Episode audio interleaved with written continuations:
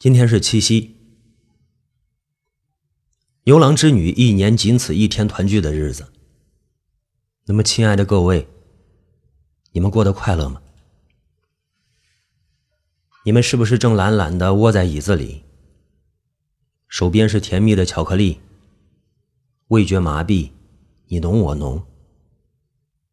你们是不是正急匆匆的赶到某处，寻找那个站在街边翘首等待的人？投入怀抱，微笑牵手。你们是不是正幸福的捧着花束，依偎在某人的身边，任凭幸福满意，让旁人嫉妒？没错，就是嫉妒。一些人的幸福，是另一些人的嫉妒；一些人的奢望，是一些人的满足。比如我，如果一个人可以让你在一年里占有他三百六十天，整整三百六十天，会不会觉得已经知足？或者是因为你们没有试过这样的时刻，每个除夕、情人节、七夕、他的生日、平安夜。除夕、情人节、七夕，他的生日、平安夜，他都不在你的身边。即使空有其余的三百六十天，又有什么意思？爱情，要么完全的占有，要么完全的毁灭，没有其他的选择。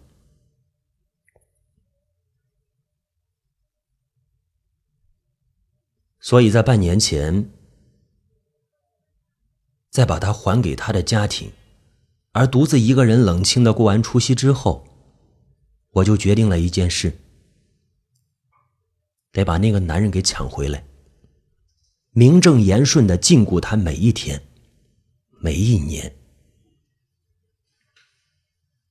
只是和感情不专的男人一样，他的说辞永远是那一套。他爱我，可是不能毁了那个家庭。言下之意，他不能毁了那个女人。不过他不能，不代表我不能。他不忍心，我却可以残忍。这是需要花一些时间、一些金钱、一些灵感来完成。直到几个月前意外得到十万块以后，我终于获得了这个机会，可以让他身边那个人永远消失的机会，可以万无一失独享他爱的机会。今天，就是整个计划的高潮。想到我可以在他的城市里，他的目光下完成这件让我期待已久的事，此刻我的身体还在不能自抑的微微发抖。还有一小时，还有一小时就能见到朝思暮想的他。那么，为了平静一下情绪，就让我用这一小时的时间来回顾一下这半年里的经历。刺激，刺激的并非结果，而是过程，不是吗？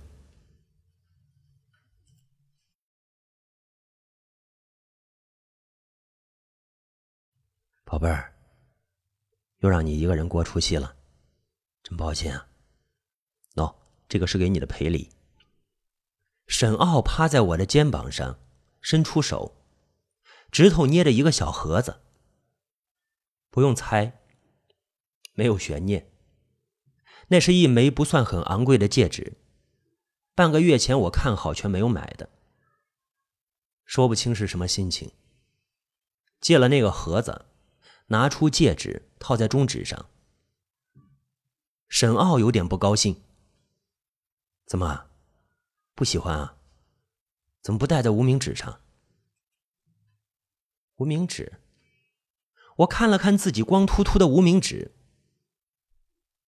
你无名指上的戒指又跟我不是一对，干嘛我要自取其辱啊？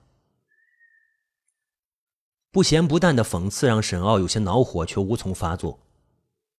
隔了很久，他抱住我，趴在我耳边，说着一些已经熟记却依然听不厌的情话。女人有时候就是很贱的，得不到的东西才是最痴迷。沈傲不算是多么优秀的男人，至少在我身边，比他优秀的还有很多。沈傲有老婆，逢年过节固定回到另一个城市扮演一个好丈夫的角色。对于他来说，可能是爱我的，但却不够了解我。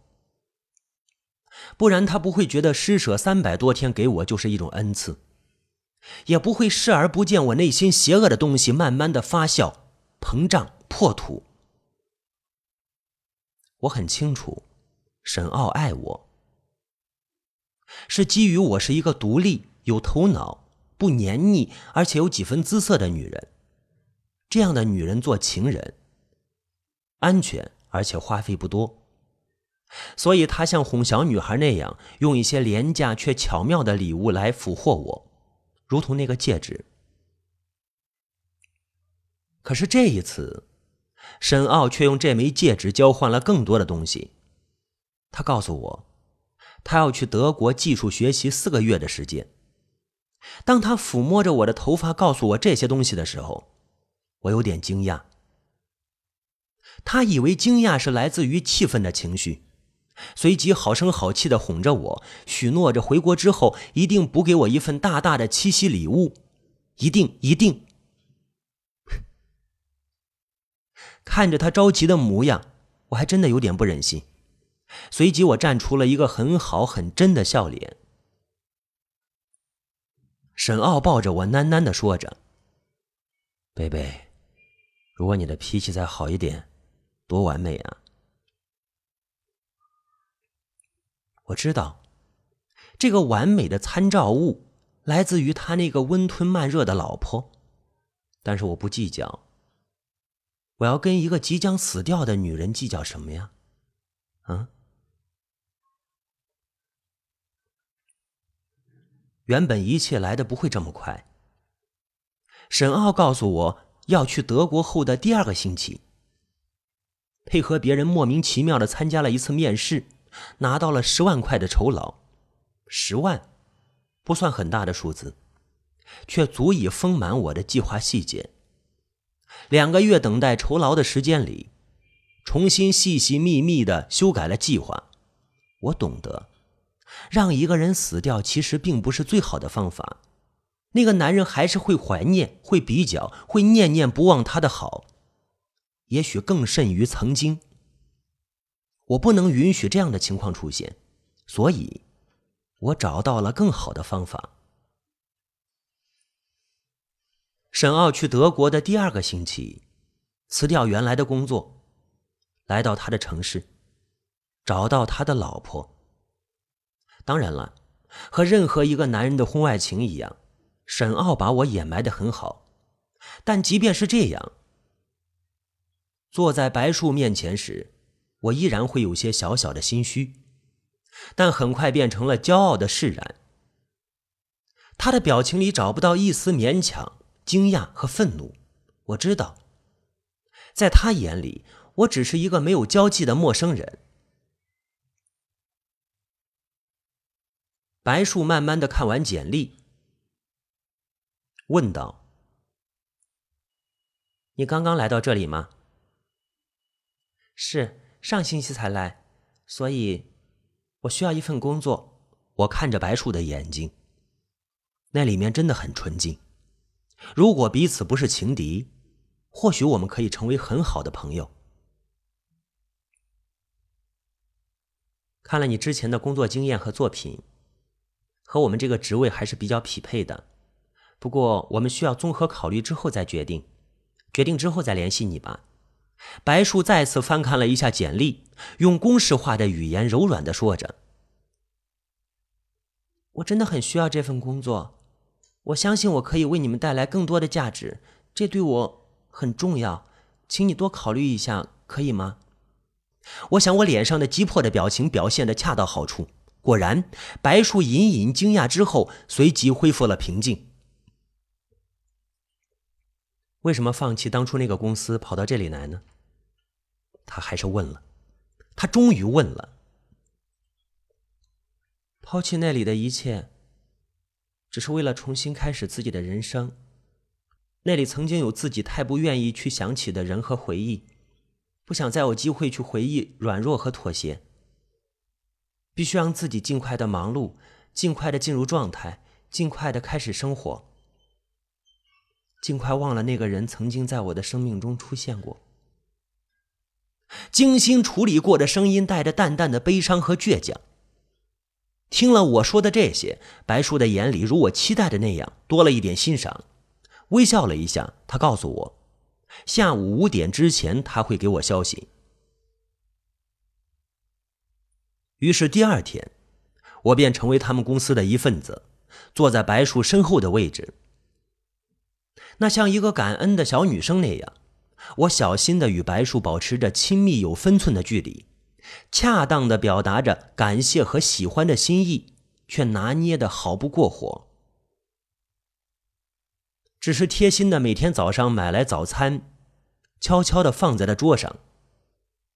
若是在午饭时间里拿出精心制作的沙拉一起分享，下班之后呢，积极留下来多做些事，当然是需要让他看在眼里。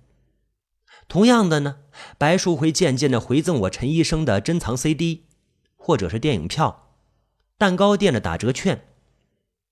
办公室里的人都惊讶于我可以在这么短的时间里让白树对我喜爱有加，他们都说难得看到白树。这么亲切的对待同事，甚至嫉妒的传闻，我们是不是有蕾丝的倾向？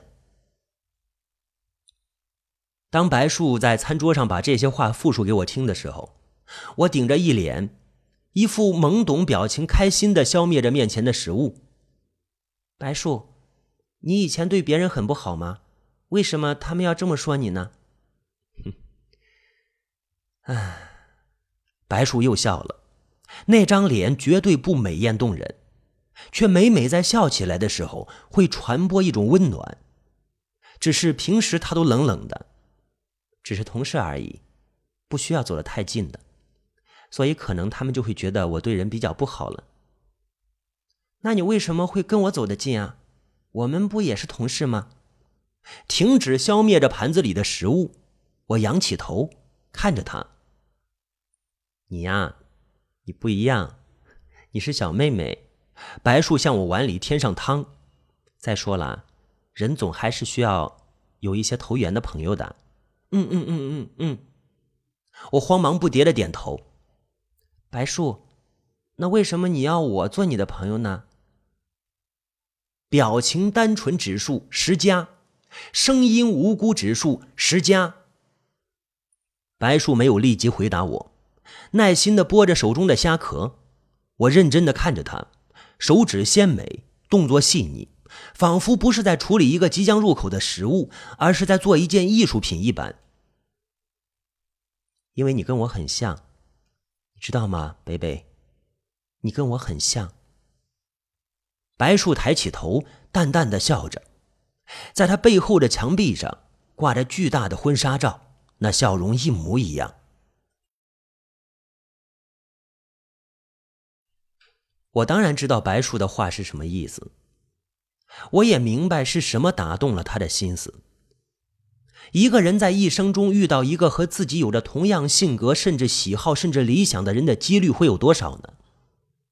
嗯，所以我按照白树的标准出现，就像一个克隆版的他，喜欢每天早上十点之后溜出去，专门去买安德鲁森的。辣味海苔面包，喜欢周末的夜晚在宽窄等着一些这样那样的乐队和他们的表演，喜欢抱着一口袋最辣味的鸭脖在电影院看小成本制作，喜欢陈医生的每一首歌却从来不开口唱过，喜欢加班的夜里溜到公司写字楼的天台铺上报纸，躺在地上吸一支永远在街面上找不到牌子的香烟，喜欢为了自己笃定的爱情而牺牲自我的倔强，以及不爱之后放弃一切从头再来的勇敢。太多太多的喜欢堆叠在一起，便成为一种叫做默契的东西。这就是白树喜欢我的原因，却不是我来到他身边的原因。我不知道，如果某一天自己身边真的出现了这么一个和我处处相似的人的时候，会有怎么样的感觉？有时候我甚至有点模糊，自己是不是真的变成了那个让我厌恶到骨子里的女人？用同样的说话方式、同样的小动作、同样的喜好，花了一个多月的时间，让白树急速的接受了我。花了一个多月的时间，我偷来了许多属于白树的东西。但是这还远远不够。在这个城市里，除了白树，我没有其他朋友。白树似乎也一样，曾悄悄和办公室里的同事打听，甚至都没有人知道白树住在哪儿，只知道他是孤儿，他结了婚，他很冷僻，他很神秘。我不知道这个女人在沈傲不在的漫长时光里如何打发着寂寞。但是这跟我无关，不是吗？倒是应该庆幸她是这么冷冰冰的独立着，避免了太多的麻烦。这段时间里，沈傲常打来电话，半夜里掐算着时间，说着肉麻兮兮的情话。他说想我要我乖乖的，要我等着他，和他回来之后的惊喜大礼。每次电话总是在匆忙之间挂断。我知道，他还要给另外一个人通话，亦或已然结束，而只是想节约电话费罢了。充其量，我不过是一个他不舍得丢掉的物品，而非唯一的真爱。每每想到这些，我就会很心痛。为什么自己会爱上这样的男人呢？为什么呢？不过没有关系，两个月后，他就是我的。完完全全属于我一个人的。谁说只有男人的占有欲才强烈？女人只是善于隐藏和分解内心汹涌着的欲念罢了。那转眼到了端午节，这天公司聚餐，餐桌上白树的情绪很奇怪，敞开来一杯一杯的喝酒，任何人都来者不拒。倒是我不愿意看到他这样的醉态。帮着频频挡杯，同事开玩笑的说着：“白树、北北，你们上辈子是不是姐妹呀？看你们俩越来越有默契了。”我当然是继续装傻打哈哈，白树却接着话说：“我才没有这么漂亮的妹妹呢。”说完，他抱着我的胳膊，微笑着仰起头，半真半假的点着我的下巴：“你们说，我怎么会有这么漂亮的一个妹妹呢？啊？”我这个做姐姐的还没有妹妹的一半好看。说完就笑起来，大家也跟着笑着，嘻嘻哈哈的换了话题。聚餐结束后，喝得七荤八素的白树拉着我的手，要我晚上留在他家里陪他。那个晚上，白树穿着好看的淡粉色睡衣，蜷在床上，勾着我的手，念念叨叨说了很多。大都是和沈傲有关的东西。他说沈傲是多么的爱他，为了可以让他和未来出世的宝宝过得更好，而不惜一个人在另外一个城市里努力。他说沈傲即使是在外地，也每天几个电话、若干短信的关心着。他说他的爸爸妈妈泉下有知，肯定也会欣慰。我努力的发出笑声，附和着。还好夜色够黑够浓。才让他看不到我脸上冷得像冰的表情。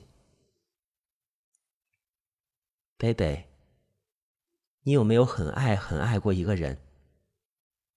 白树的声音连同他身上好闻的味道一起传过来，我在心里又默默的记下一笔：白树洗完澡之后喜欢用柑橘味的淡香水。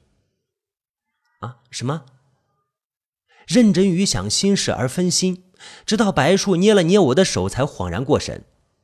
爱，当然有很爱过一个人啊。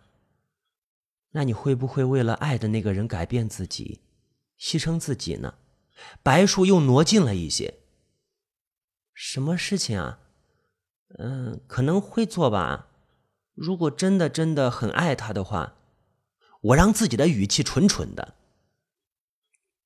比如一些很傻、很疯狂的事，让自己变得不是自己的事。神经因为这句话，同时也因为白树压在我脖子上的手而变得紧绷起来。黑暗的卧室里，努力睁大眼睛，我依稀看得见白树一点点靠近的脸和脖子上渐渐加重的力道。白树的声音很近很近，他说：“你知道吗？你好看的让我嫉妒。”隔了几秒，当我的神经即将崩断，想要翻下床时，他又说：“贝贝，我觉得沈傲，他并不爱我了。”那个晚上，白树醉了。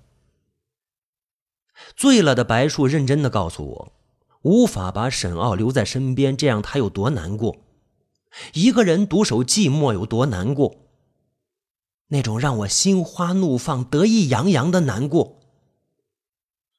白树的手整晚放在我的脖子上，他说：“从那里可以感觉心脏的跳动。”这是他和沈傲之间的小亲昵。我又默默记下来，然后告诉自己，是时候了。第二天，白树醒来，对昨晚的事情已经没有记忆。思考了一夜的我，对某些东西有些急不可耐了，于是匆匆吃完早餐，我拦住了准备清扫的白树，告诉他说：“我们需要谈谈。”白树的表情有点惊讶，但听到我说要他去整容的建议之后，惊讶变成了不可思议的表情。看着严肃又真诚的我，他还是没有把内心的情绪表达的太彻底。只是淡淡的推开我的胳膊，别开玩笑了。我没有开玩笑啊，白树。我再次拉住他的胳膊。如果我不知道你的痛苦，可能我也不会这么说。白树，你告诉我说，如果现在生活不够好，就应该去改变。如果你觉得他不够爱你，你也应该去改变，不是吗？整容，让他重新爱上你。不就是最好的选择？白树不可置信的看着我，眼睛里交替着很多东西：欣喜、担心、惊讶、慌张。整容，我呀，可是这会不会太荒诞了？他的心事写在脸上，我要怎么给别人介绍和解释自己啊？我，他又会怎么看？他只会更爱你啊！爱你为他的改变，给他的惊喜，但是，那已经不是我了，白树。不管你变成什么样，你还是白树。我拍拍他的肩膀。再说了，又不是要你彻底改变，仅仅是一些小小的手术，让你更完美。看到白树脸上的迟疑，我狠狠心。你看，我拉过他的手，放在我的脸上。你觉得他是真实的吗？但我依然还是我，不是吗？啊！白树有点迷惑，继而用目光一寸寸的扫过我脸上的皮肤和轮廓，像是在验证着什么。然后他笑了：“贝贝，会痛吗？相信我。”经过了几天的准备，白树给公司递了大假。告诉沈傲要出去旅游一个月，关掉手机，带上衣服，跟我一起来到我的城市。躺在苍白的无影灯下，当然，这些都是我教给他做的。神秘惊喜，提前曝光还算什么惊喜？白树笑我的鬼主意，却享受着这样的小神秘。手术之前，他要我保证会在外面一直等到他手术结束之后出来。和我一起憧憬鼻子会变得多漂亮，下巴会有多标致，然后告诉我：“贝贝，你真是派来拯救我的天使。”天使吗？或许吧。至少因为我这个女人的人生将变得不再干瘪硬冷，而是充满新生的惊喜。手术结束后，我塞给主刀医生一个很大很大的红包。要他替我照顾白树半个月，并且记得半个月里千万不能让白树看到自己的脸。然后贴在白树缠着纱布的脸，轻轻告诉他：“亲爱的，我有些事情要去做，这段时间照顾好自己啊。”意外的是，白树竟然没有不满，捏捏我的手算是同意。